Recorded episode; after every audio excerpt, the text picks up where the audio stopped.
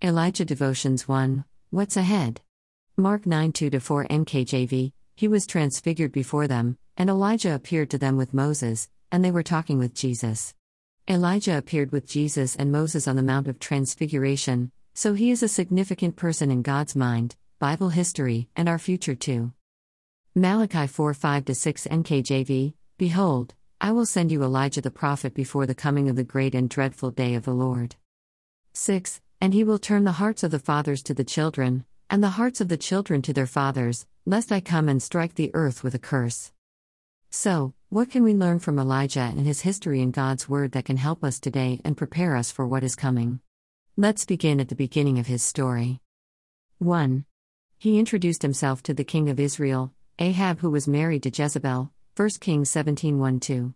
Because of the wickedness of Israel, coming primarily from its wicked king and his evil wife, they were destined for a severe drought, famine, and shortages. This is what Elijah communicated to Ahab, 1 Kings 17:1. Then, as we read on in 1 Kings 17, we see that while the drought was bringing severe famine throughout the land, God directed Elijah into safety and provision. He told him to go to a particular place to hide from the disaster. I have commanded the ravens to feed you there. 1 Kings 17 2 6 NKJV Then the word of the Lord came to him, saying, 3. Get away from here and turn eastward, and hide by the brook Kerith, which flows into the Jordan. 4. And it will be that you shall drink from the brook, and I have commanded the ravens to feed you there. 5. So he went and did according to the word of the Lord, for he went and stayed by the brook Kerith, which flows into the Jordan. 6. The ravens brought him bread and meat in the morning, and bread and meat in the evening, and he drank from the brook. Later, when the brook dried up through lack of rain, God sent Elijah to Zarephath where he had commanded a widow to cater for his nutritional needs. Again, he obeyed and went there. Then, through the miraculous multiplication of olive oil and meal, flour, God provided for Elijah. The widow who obeyed God's command to feed him also enjoyed God's provision along with her family. How does this apply to us? Elijah's story is both a story of God's provision during shortage, shaking, and testing times, and it is also prophetic. God is showing us today that again leaders in our nations have been wicked and led their nations away from God and His values. For example, they have led nations into anti God laws about abortion and marriage, plus restrictions on preaching, evangelism, and prayer. When a people or nation steps outside of God's covering in behavior, values, and speech, they literally step outside of God's covering of protection, blessing, and freedom. By default, they step into the curse, which God revealed at the fall of Adam and Eve. This curse is real, and it leads to sickness, sin, death, poverty, and a major lack of freedom. To add to this, and to hurry people into a situation where they realize they need Him, God shakes everything with His voice. Hebrews 12 25 29 NKJV See that you do not refuse Him who speaks. For if they did not escape who refused Him who spoke on earth, much more shall we not escape if we turn away from Him who speaks from heaven.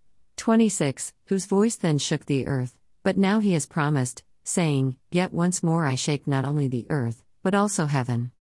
27, now this, yet once more, indicates the removal of those things that are being shaken, as of things that are made, that the things which cannot be shaken may remain. 28, therefore, since we are receiving a kingdom which cannot be shaken, let us have grace, by which we may serve God acceptably with reverence and godly fear. 29 for our God is a consuming fire. Currently, we are experiencing both the curse at work all around us as well as the increasing shaking of God's voice as He speaks prophetically at this time.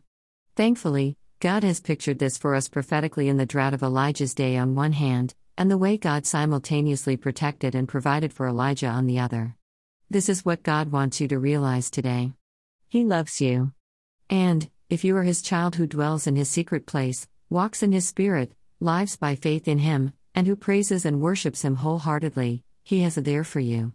This is a spiritual place, His secret place, and it is a physical place as well.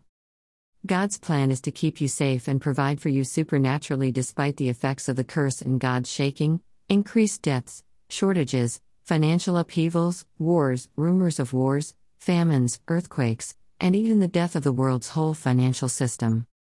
Today, I encourage you to keep your eyes on Jesus, live by faith in God and His precious promises, and walk in the Spirit at all times. Don't look away from him to focus on the storm. Peter tried this and he sank. Think of how God protected and provided for Elijah and those who supported him. Think of Isaac reaping 100 fold in the year of famine, General 26. Think about Joseph providing for his family in a seven year drought and famine, and think about Jesus multiplying bread and fish. God is your provider and trusted focus of worship, He cannot ever fail. The world system, on the other hand, is like the Titanic, it may appear to be afloat, but it is unstoppably sinking. But God is far greater and more able than we could ever grasp. It's time for full trust in Him and complete obedience to His voice.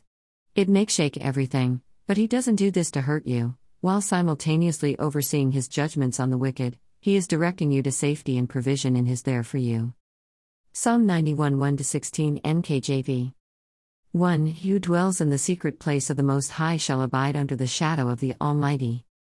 2. I will say of the Lord, He is my refuge and my fortress, my God, in Him I will trust. 3. Surely He shall deliver you from the snare of the fowler and from the perilous pestilence. 4. He shall cover you with His feathers, and under His wings you shall take refuge, His truth shall be your shield and buckler. 5. You shall not be afraid of the terror by night, nor of the arrow that flies by day.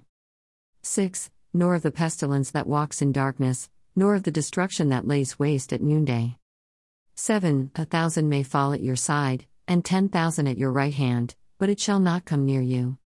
8. Only with your eyes shall you look, and see the reward of the wicked. 9. Because you have made the Lord, who is my refuge, even the Most High, your dwelling place. 10. No evil shall befall you, nor shall any plague come near your dwelling. 11. For he shall give his angels charge over you, to keep you in all your ways. 12. In their hands they shall bear you up, lest you dash your foot against a stone. 13. You shall tread upon the lion and the cobra, the young lion and the serpent you shall trample underfoot. 14. Because he has set his love upon me, therefore I will deliver him, I will set him on high, because he has known my name. 15. He shall call upon me, and I will answer him, I will be with him in trouble, I will deliver him and honor him. 16. With long life I will satisfy him, and show him my salvation. 1 Peter 4:17 in KJV For the time has come for judgment to begin at the house of God, and if it begins with us first, what will be the end of those who do not obey the gospel of God?